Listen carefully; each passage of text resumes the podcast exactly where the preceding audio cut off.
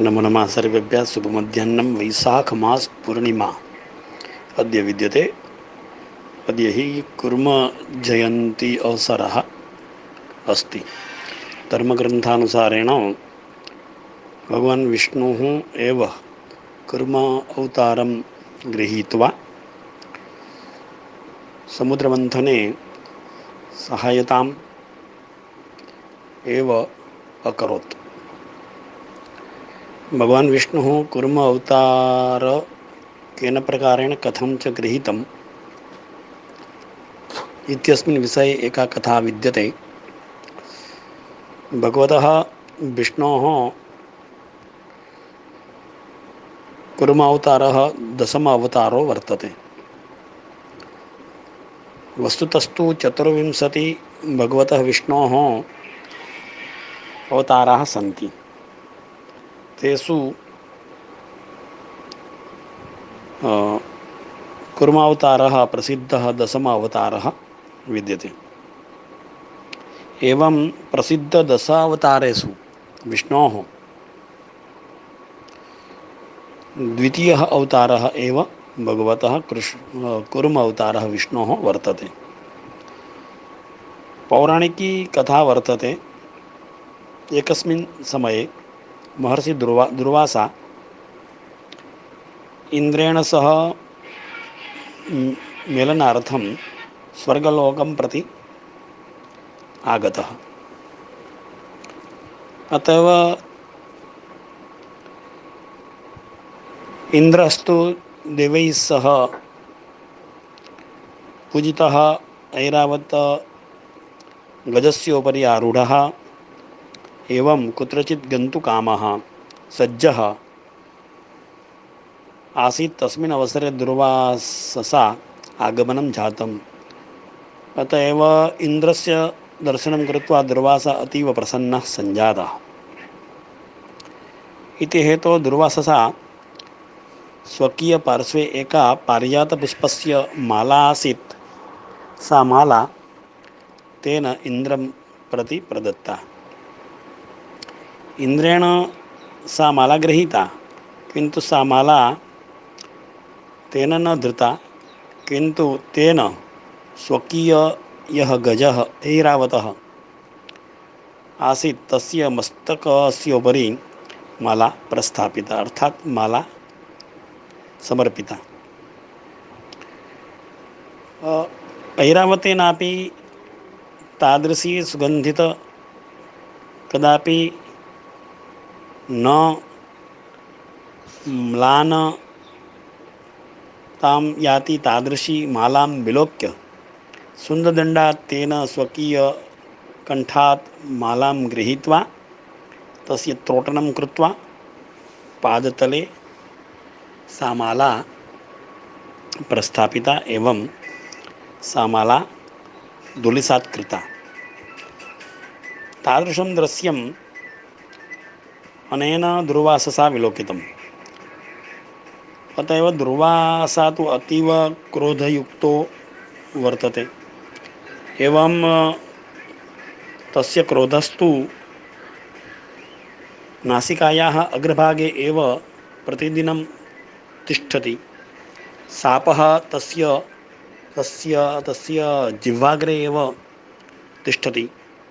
क्रोधावेशो भूत्वा तेन इन्द्रं प्रति शापः प्रदत्तः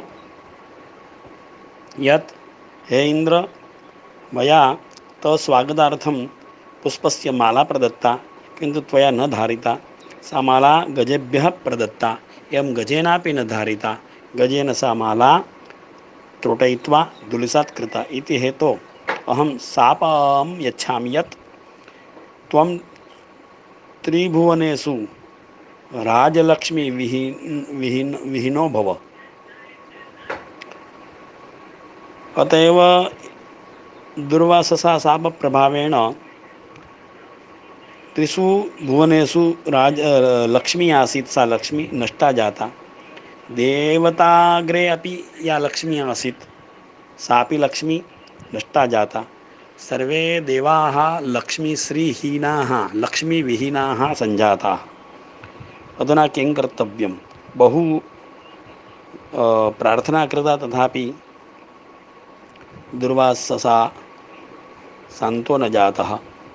अत एव सर्वैः देवैः मिलित्वा ब्रह्मणः सविधे गमनं कृतं।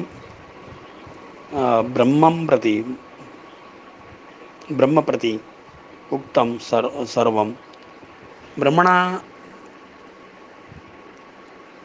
उक्तं यत् अधुना अहमपि भवता सह आगच्छामि। वयं सर्वे मिलित्वा विष्णोः सविधे गच्छामः। इति हेतोः सर्वेपि देवाः विष्णोः सकाशात् गताः। तत्र प्रार्थना कृता विष्णोः। एवं सर्वं निवेदितं, हे विष्णु, एकस्तु वयं सर्वे भयभीताः दैत्यात्। दुःखिताः वयं सर्वे। एवम् उपरि अनेन दुर्वाससा शापः अपि प्रदत्तः। इति हेतोः वयं सर्वे स्त्रीहीनाः, लक्ष्मीविहीनाः सञ्जाताः स्मः। अधुना किं कर्तव्यम्? अत एव विष्णुना उपायः प्रदत्तः। एवं करोतु। लक्ष्मीः पुनः प्रसन्नता कर्तव्या लक्ष्मी, लक्ष्म्याः एव पुनः प्रादुर्भावः कर्तव्यः। इति हेतोः दैत्यैः सह सन्धिं कृत्वा चतुर्दशरत्नानि समुद्रमन्थनात् निर्ग, निर्गमिष्यन्ति इति हेतोः समुद्रमन्थनं करोतु। दैत्यैः सह सन्धिं करोतु। दैत्येभ्यः अमृतस्य लालसां यच्छतु। एवं सन्धिं कृत्वा यत्र यत्र मध्ये मध्ये विघ्नादिकं किमपि आगमिष्यति चेत् अहम् अवश्यमेव साहाय्यं करिष्यामि इति विष्णुना उक्तं तं सर्वं श्रुत्वा देवैः दैत्यैः सह सन्धिकृता, एवं समुद्रमन्थनस्य आरम्भः कर्तव्यः इति मत्वा सुमेरुपर्वतस्तर सुमेरुपर्वतं समुद्रे संस्थाप्य वासुकी सर्पस्य रज्जुं कृत्वा एकतः दैत्याः स्थिताः, अन्यत्र देवाः स्थिताः। समुद्रमन्थनस्य प्रारम्भो जातः। किन्तु मेरुपर्वतः अधोभागे समुद्रे अधोभागे गमनं मेरुपर्वतस्य सञ्जातम् इति हेतु भगवता श्रीकृष्णेन भगवता विष्णो, विष्णुना।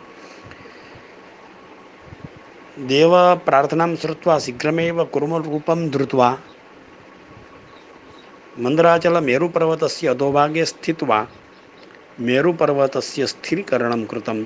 पुनः देव, देवदैत्यैः समुद्रमन्थनम् आरब्धं।